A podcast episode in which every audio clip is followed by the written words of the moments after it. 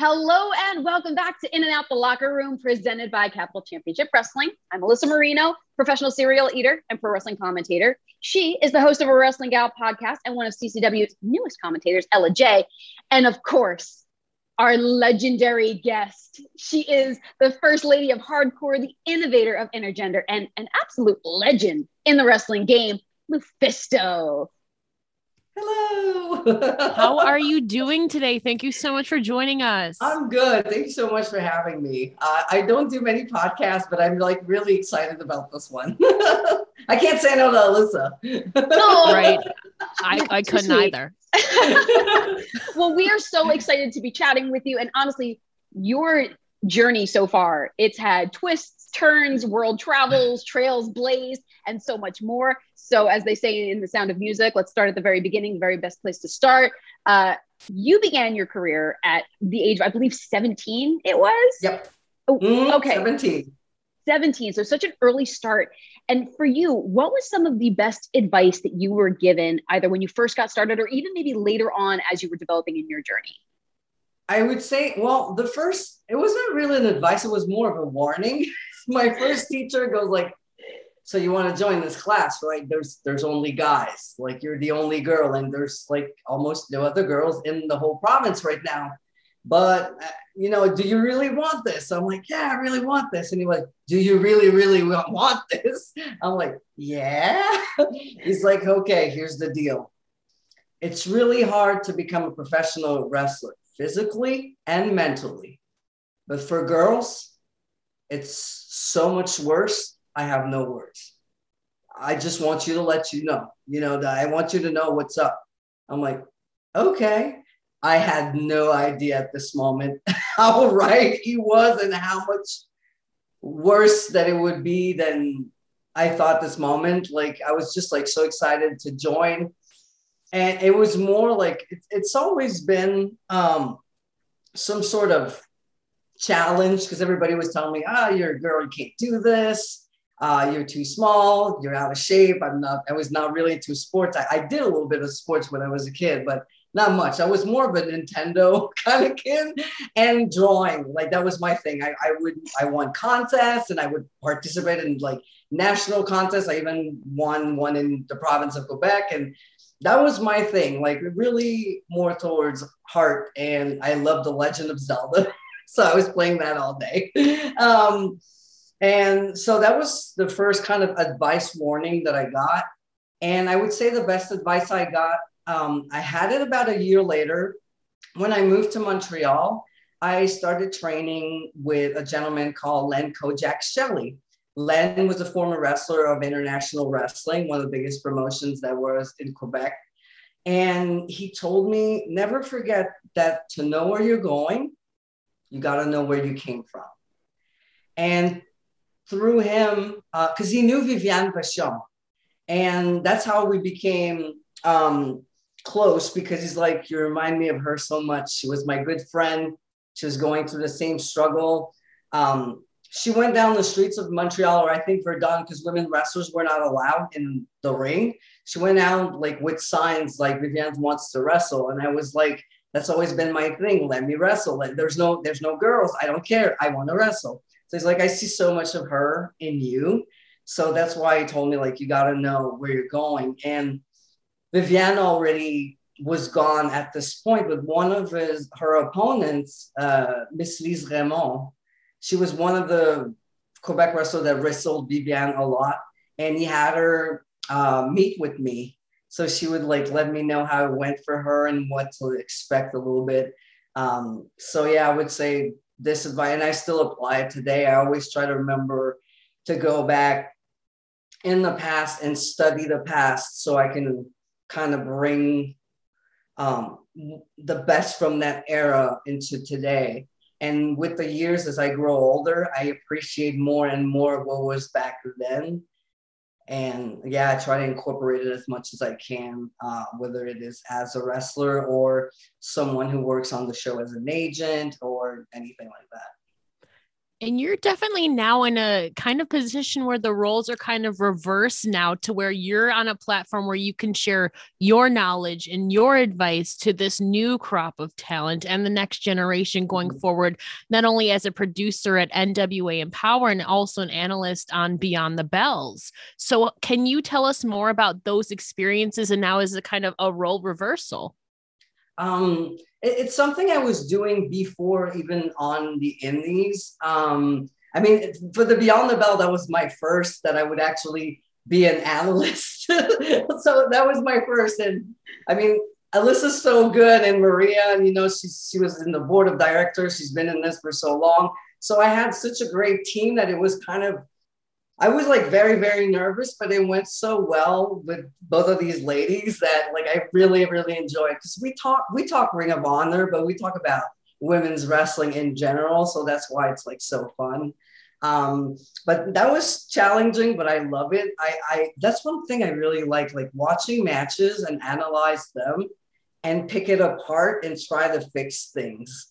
Honestly, if somebody asks me like, hey, can you watch my match and give me comments?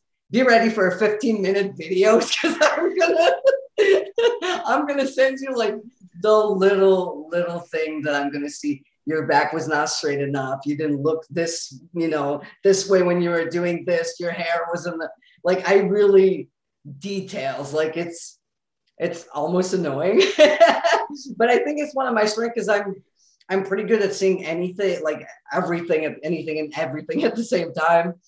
And as for a producer, um, I haven't done it yet on the grand stage, but I have my visa. so I know I saw. It's, it's, it's, a matter now of um, there's always formalities where you got to go to the embassy, you got to get your passport stamped so you can cross. Like it's, uh, honestly, like I think I just lost 10 years of my life going through that process. It's it's so stressful, it's so demanding. Um, and when you're dealing with a performer, producer, slash uh, whatever, everything that has to do with wrestling, um, it's it's like it, you have to prove that you are an extraordinary individual and that you hmm. stand out and you had contributions for the business you're applying in, and it's so I sent this much of papers of proof that I was worth it. But my God, getting that together and, and trying to find an agent and then a sponsor and, and you got to get your contracts. And it's like, ugh, the, the process is like at pain in the butt. And I'm, oh, there's one more thing left. And um, it's, it's like the interview slash passport thing. Finally, it's happening. But it's like I won't be fully happy until I look at my passports and it's right in there. Like right now, I'm like, but what if? But it's like it's approved, but what if? Like, yeah, immigration. Yeah, not, nothing not is for certain in today's day and age. But one thing that is definitely for certain is you definitely do stand out. You're a, like a bona fide legend in the wrestling game. And of course, that just stands apart as itself as I mean, you have this nickname of the first lady of hardcore. And so, from your perspective, I'm curious to know what has been the most hardcore or craziest thing you've ever witnessed or endured in professional wrestling. Lord. um, well, I was in the cage of death with John Zandig, Lobo, and Nick Gage, so that's something. That's true. I went through a whole King of the Death match tournament where I ended up in the main event with the Necro Butcher. So Necro Butcher's like was my toughest, scariest, everything like matches when I think it when it comes to hardcore, because to me, like he he he was like such a hardcore legend and everybody talked about the necro butcher and that's the time where we saw him on the wrestler. And i remember when when you know it was time for the main event i was like it was almost like why am i going in there with the necro butcher? What's going on? And so yeah these two they they stand out. And i had one hell of a match with Mickie Knuckles in the finals of the Queen of the Dead matches. Um, this one I won. And Mickie's just like me. She likes to hit hard and go all the way and she's not scared of anything and it's like so that's that i would say that's my probably probably my like favorite female um death match and i had great ones with Princesses suge in mexico and um one more would be with Joe Líder in njx in mexico also people still talk about this match today and a lot of people are telling me it's the best intergender hardcore match they have ever seen on Mexican soil. And so I'm like, wow, this was like 2005, and you still think that? So that's that's kind of cool. So these are these are the four that really, you know, stand out for me as why did I do this? It was pretty cool, but it was like, ooh, the necro butcher, like the whole match is like punches to the face and punches to the guts and kicks that go. Like I felt like my whole stomach was, I don't know, my back, everything. Yeah. I even broke my hand on his face. I hit him so hard, I broke the top of my hand and I cracked the bone on his face. And I see him a week after. He's like, Oh, you broke your hand? He's like, Yeah, I broke my face, but I'm okay. yeah, that's like a badass. Nothing. Wow, that's a badass right I know. there, And he was wrestling that night. I was like, okay. Dang, it's like you you're you're just made of something otherworldly, some otherworldly material. And and you have these incredible accolades over your career and some of them being some history making moments as the first woman to do a lot of incredible things and truly you are the innovator of intergender. And last month you shared a memory on your social media which was an image of court papers from when you fought the government for female wrestlers to have the same rights as men when it comes to competition. So mm-hmm. you took on the entire Ontario Athletic Commission and had wrestling removed from the commission. I mean, this was a really time and money consuming effort. What was the inspiration that kind of drove you so hard to do um, that? So I was wrestling in Quebec. I was already doing hardcore. I started doing hardcore like in 1999, and my first uh, intergender were late 90, 97. It was more of a mixed tag match. But then in 98, I was already working one on one with men. And I even like won a cruiserweight championship and I was 18. Um, so there was not a lot of things going on in Quebec. They had like specific places, like in Montreal, there was ICW, NCW, and but I wanted to branch out and I wanted to push my limits. So in hardcore, I feel it's always been about pushing my limits because everybody was telling me, "You're a girl, you don't need to do this." Oh, that's disgusting. I was like, "Oh yeah, watch me." So after I did all that, I'm like, I need to go somewhere else. So I ended up in Ontario, and for a promotion called the Hardcore Wrestling Federation and I was the only girl that they didn't care. It was like, hey, well, just join in. And then you're doing hardcore too. We're going to do it too. We're going to do intergender. So we did a couple of shows and I'm not, I'm not fully sure how it happened, but I know a promoter from another company called the commission and kind of brought back an old law that stated men and women cannot be in the ring at the same time. It's like from 1924, but it was still in the rules of the athletic commission. So um, the, the the commissioner had to kind of apply it. He's like, but he's like, I have to do this. It's in there. It's in the books. But it's like, yeah, but it's wrong. Mm-hmm. So the promoter that had me book, I was like in the main event table death match or something. So he calls me and he goes, I'm so sorry. I'm going to lose my license because back then promoter you needed a license you needed insurance. Every wrestler needed a license to wrestle in ontario. There were so many fees like it was ridiculous. For a promoter and for the wrestlers we we needed a license every year and but it was not providing us with anything. We didn't have a doctor or anything on the premises. We were just throwing 75 bucks to the commission to have a little piece of paper. Um, so he calls me, he's like, I'm going to lose everything if I put you on the show. I'm like, I understand. And I hang up and I'm like, I remember clearly. And I'm like, no, this is so wrong. They're stopping me from doing something because of my gender. So it, we're talking 2002. So I internet was okay. We, we were past the 65, 66K or something. We were past that. A little quicker. So I found the human rights um, website and the phone number. And I called. And I remember back then, uh, now you take your cell phone and you call everywhere in Canada and it's free. Back then, calling Ontario was expensive. So I waited on the phone. I think I waited like two hours. Finally got to talk to someone and I explained the situation. They won't let me wrestle because of this law and because I'm a girl. And I remember the, the woman says, like, oh, you got a case. You can't say that. It's, it's wrong. No.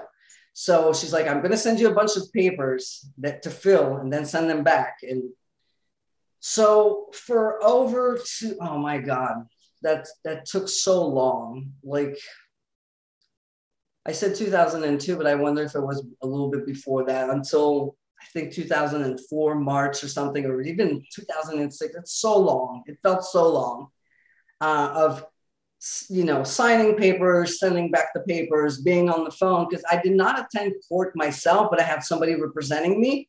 So it was like calling and sending and paying and express and all that. And then I finally get the phone call. It's like, well, we did it. It's it's you can't go back to Ontario. They're going to remove the law, and I don't know exactly how the rest came about, but like a few days later, I, I've learned that the whole wrestling part of the athletic commission was taken down fully. So that meant promoters did not need license, did not need any specific insurance, nothing. So all those fees and the wrestlers as well, all those fees were gone and um, yeah, from that moment, like Ontario has been completely different. Jeez, I mean, that's really you've shaped that whole landscape. And um, you know, we we touched briefly on kind of the the hardcore side of your career, and and I'm curious too. We've seen the title for you of the Wounded Owl. What what is the significance behind the Wounded Owl? I, I came up with the Wounded Owl after because I was the super hardcore anime, and I was more of a bubbly, fun, and I you know character and inspired from Japanese animes and the mangas and stuff. And I really liked that they were so cute yet so violent, mm-hmm. and I wanted to bring that like in like a human form. and I have my doll manager that was a fluke because I wasn't supposed to keep her, but she was so popular, I had to. And it's just that at one point I was like, I felt that even some promoters did not take me seriously enough because I was more of the mid card, happy, bubbly um, character. And not only that, but I, I grew older. So it's like, you know, walking the ring with a doll and, and dressed like an anime and more of a cosplay. I was like, uh, it's I was bored and I felt like it wasn't me anymore at all. I'm more of an introvert. I'm a heavy metal girl. I, like I said, I was more when I was a kid, like about drawing and art and Nintendo and, uh, you know, fantasy games and stuff. And I'm like, I really need to get out of that. And I came up with the Wounded Owl moniker because uh, it had been close to 20 years that I was in wrestling, and you know how they present the owl as knowledge, and that's what you see when you go to university, and it, it's such a powerful. It's a powerful animal that's like quiet, but if you attack it, it's very vicious. So I was like, it, it really felt like me and wounded for the simple reason that all the scars I collected throughout those years from the hardcore, from being totally beat up in some intergender matches because I was told I did not belong in there and I was not for women. And I thought I was better than everybody when all I wanted to do was wrestle. So that's why it's it's a long story for such a little moniker, but it has a lot of meaning behind it. And you're definitely one who has come back from a lot of those scars, whether it's from illness or injury. I mean, not only potentially career, career ending, but life altering adversities. Mm-hmm. So, for you, maybe what is the driving force or the support that's helped you through some of those darker times? Um, it's it's always been my mission to prove that girls could do it too, and it comes really from at home when I was a kid, my stepfather kept telling me like I didn't have a good relationship with him. Mm-hmm. Uh, girls don't do this. You're fat. You're ugly. You're not going to do anything. Wrestling's not for girls. Uh, Uh, you're gonna get hurt. So you know, the early days was to prove him wrong, and then it was to prove everybody wrong that I do belong in here, and I love wrestling so much. But it, I don't know how I lasted so long with, um, you know, there was physical abuse in the backstage. I was the only girl. I don't know how many times somebody grabbed my butt or mm. um, somebody tried to get in my shower when I was 17 when I was just starting, another wrestler. Um, I even found one of my opponents naked in the bathtub, and I'm pretty sure they raped her. And I took her back to the hotel room and I washed her. And yeah, I don't know how, I don't know where I get that drive, but I always felt like I've already made so many sacrifices for my craft I'm like, you got to keep going. You got to keep going. This can't be for anything. You you have that goal in mind. You have that. Um, I don't want to say dream because for me, wrestling is a calling. It's the thing that um, kept me going in life in general for so long. And when it would be dark at home, wrestling would be kind of my shining light. Even if it backstage and everything, and you know the comments when I was in that squared circle, I felt home. Um, so yeah, to answer your questions, I'm I just think I'm really hard headed. I don't know. Really, I mean, maybe maybe hard headed, but it's also you.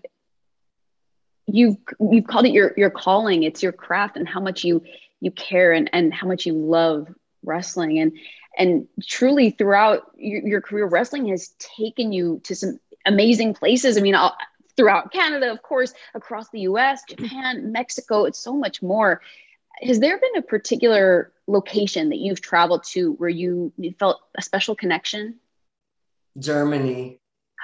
There is a connection in germany that I just can't explain. They sing my name, and it's um, I don't know. I, I I get so much love from Germany, and uh, the first match I had there, like, yeah, I just felt the love, and I'm like, I love this place, and they genuinely love wrestling. They're having fun. They're singing. They're drinking.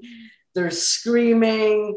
Um, it's yeah, it's really a place home away from home, and I can't wait to go back. Like with COVID, everything slowed down but yeah, I'm not to spoil anything, but I I will go back and it's gonna be something big. And I'm really, really excited about this. It's it's yeah, I really feel honored that they think so highly of me. And um, I also won the Femme Fatale tournament from WXW. So yeah, uh, WXW in Germany, that's I love them so much. Of course, I mean, it's apparent you have this amazing connection with Germany and its fans at all. And throughout your career, it's definitely spanned well over two decades now, and you've definitely faced a plethora of competitors from all around the globe. So, for you, who are some competitors or teammates that you felt an in ring connection with? Um, I've always felt Mercedes Martinez was kind of my wrestling soulmate. We just went in there and just did it.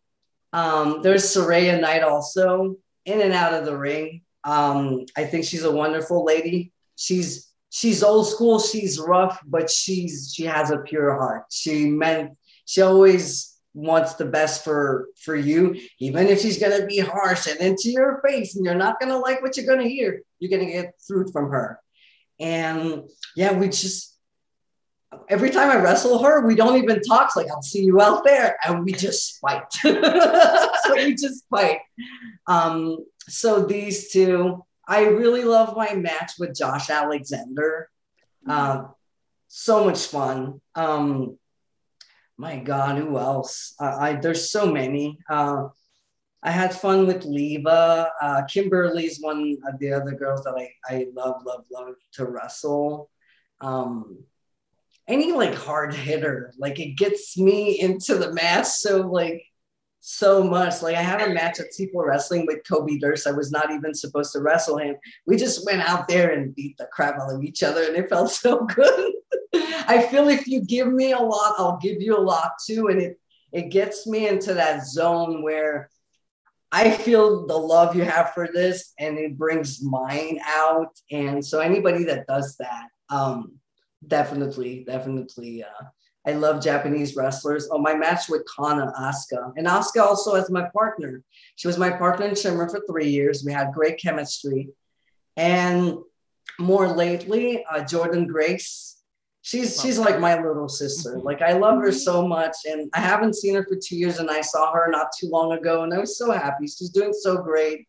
Um, top like world class powerlifter. yeah.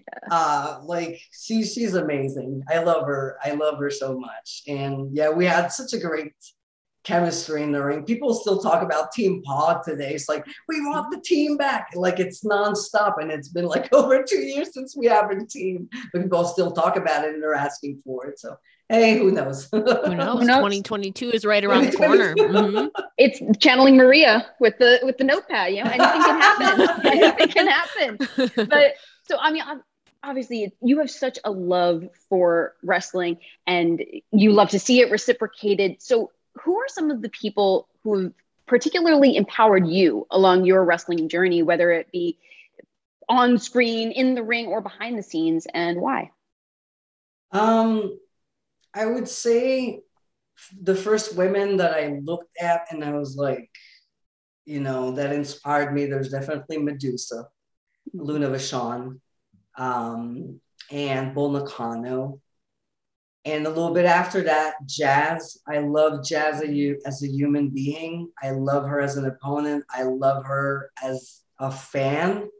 And to me, it's just amazing that once in a while she's going to send me little messages on my Facebook. And I'm like, Jazz is talking to me like it's uh or, or Medusa. Um, it's like it's unreal for me because I have so much respect for these women. Um, because you know, back then the attitude era and a little bit before, you had the women's match here and there. I felt like it was not really taken seriously. They had like five minute matches, and then for a while, when there was Lita and Trish and Jazz and Victoria, it was a little bit better, but then after it kind of crashed until the recent like women's evolution. But to me, they were like models. So to talk to them or Mickie James, Mickie James, I'm like, that's that's nuts. Like I was watching them on TV and um so definitely these women are exp- uh, inspiration. Um, John Zandig from CZW is someone who believed in me when I did not. Uh, I was the only girl, and people were laughing at me, and I, he saw something in me. Uh, Kevin Steen goes like, "You should give the belt to her as a joke," and he was like, "Hmm," and he did it. like it was not serious, but he did it, and um, so definitely he's one of them. Uh, I'm, I'm, I know I'm forgetting people. I know I'm forgetting people, but um, especially the early days, I would say, yeah, definitely um, them. Well, I would say you yourself too are definitely a huge inspiration for a lot of people in and outside of the wrestling world. You've overcome so many challenges, which you touched on earlier. But for you, what has been the most rewarding thing to come out of your career thus far? I'm not sure yet because I I really feel I'm not done and I still have that feeling of there's more to do. There's more to do. Um, I always feel very fulfilled when I help someone put their matches together and they do good. You know, as a general answer, that's something I'm, I'm really proud of. Or when somebody thinks I'm going to do bad and I just kill it. so, um, but yeah, um, yeah, I just feel this year, like I've waited 25 years and now it's my time. I've, I've been polite enough. I've been too nice. Mm-hmm. I, I want this and I don't care if I'm 42, if you think I'm too old. I think I'm doing the best I can, like not the best I can, but the best I ever had before. I'm having killer matches. And no, I feel I work a little like smarter. I've I've I watched some of my, my old matches and I'm like, oh wow, not enough selling. You didn't look like the crowd. Now I see things I did not see before, understand.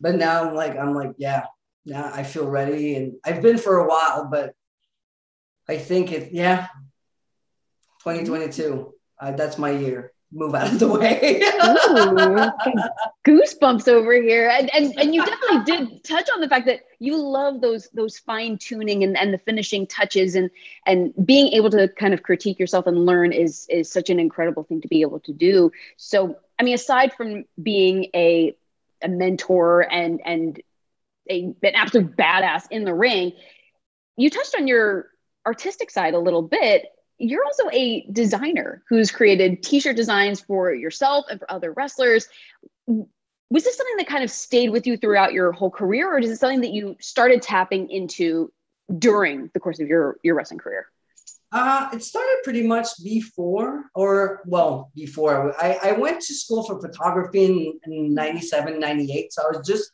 starting in wrestling, I wanted to be a sports photographer because I wanted to take pictures of wrestlers. I wanted to be like a young Jim Cornette or uh, or Paul Heyman, I, I, guess, to go to the shows and you know take pictures of the wrestlers. Um, but throughout this course, I I like noticed I was having a lot more fun editing the pictures on Photoshop and doing graphic design than taking the actual pictures.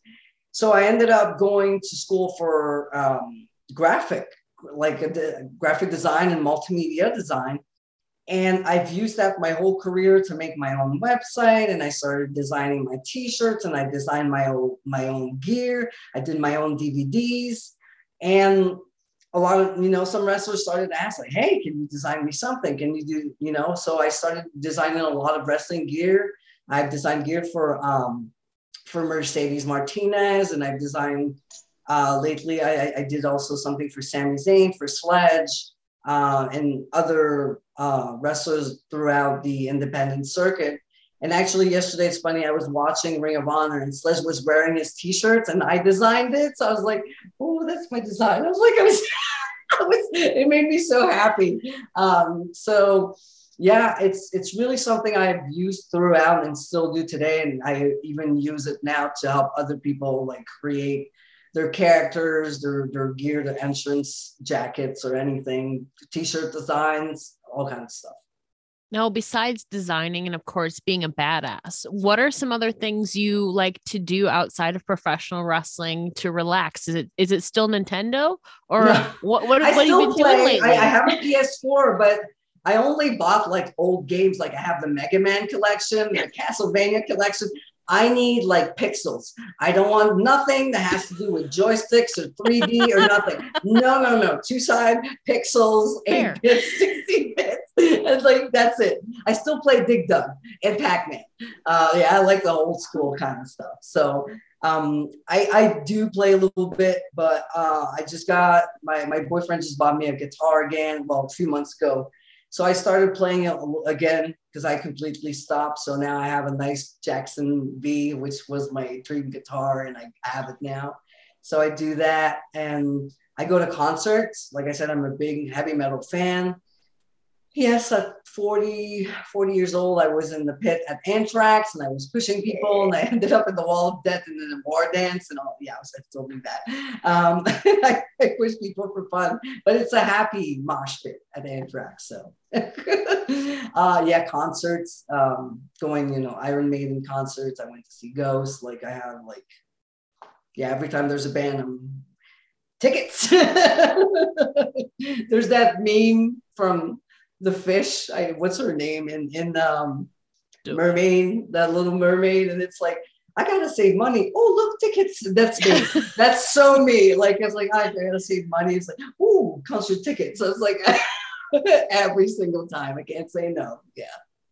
Luckily, your history uh, has kind of prepared you for the wall of death. I think a little bit. You're a little bit more more yes. hardened, a little a little tougher. Um, but so okay aside from you know the potential upcoming concerts. We we did see on social media, we talked about a little bit earlier that things are being finalized for your US visa. Is there anything that you can share with us about potential things that are coming up for you? Um well, so far like I haven't really confirmed anything fully because as I said, as long as I don't have that paper in my hand, I don't want to get excited because throughout the tw- past 25 years, I've been so close to bigger promotions to only end up like, oh, well, your hardcore pass is not good. Like, oh, we don't like your intergender pass or you're too fat. I got that. You don't look like Sable. That's another one I got. Um, you don't have enough sex appeal. That's another one I got. And it's like every time, and last year, um, I was, I had like my plane ticket set up to go to a tryout and it was pretty like I was pretty confident it was going something. COVID happened. So my past history is like, don't get excited. you know things will happen. Even for my visa, I was like, oh, I have it. But it's like, oh no, there's one more step. You got to go to the embassy. You're, you got to stamp your passport. There's a little interview. It's really a formality, but so as long as it's not done and I'm not looking at it with my own eyes, I'm like, wait, please wait. I don't want to get excited and book things. And then I'm like, I don't have it. so yeah, but I, I can't wait. I've been talking to promoters already and I'm really excited at the possibilities. Of course. And I mean, looking towards the future of pro wrestling, you talk about really taking a lot of pride from being able to critique people's matches and, and really speak your voice and have that make the biggest difference. And we've seen that not only through NWA Empower, I mean, not to its full extent, but maybe more in the future. And of course, the Ring of Honor women's divisions. And those two events and promotions have certainly stepped up for women's wrestling this past year and have made big statements, I think. So, for you, what do you want to see happen next in women's wrestling, specifically to elevate it even more in the years to come?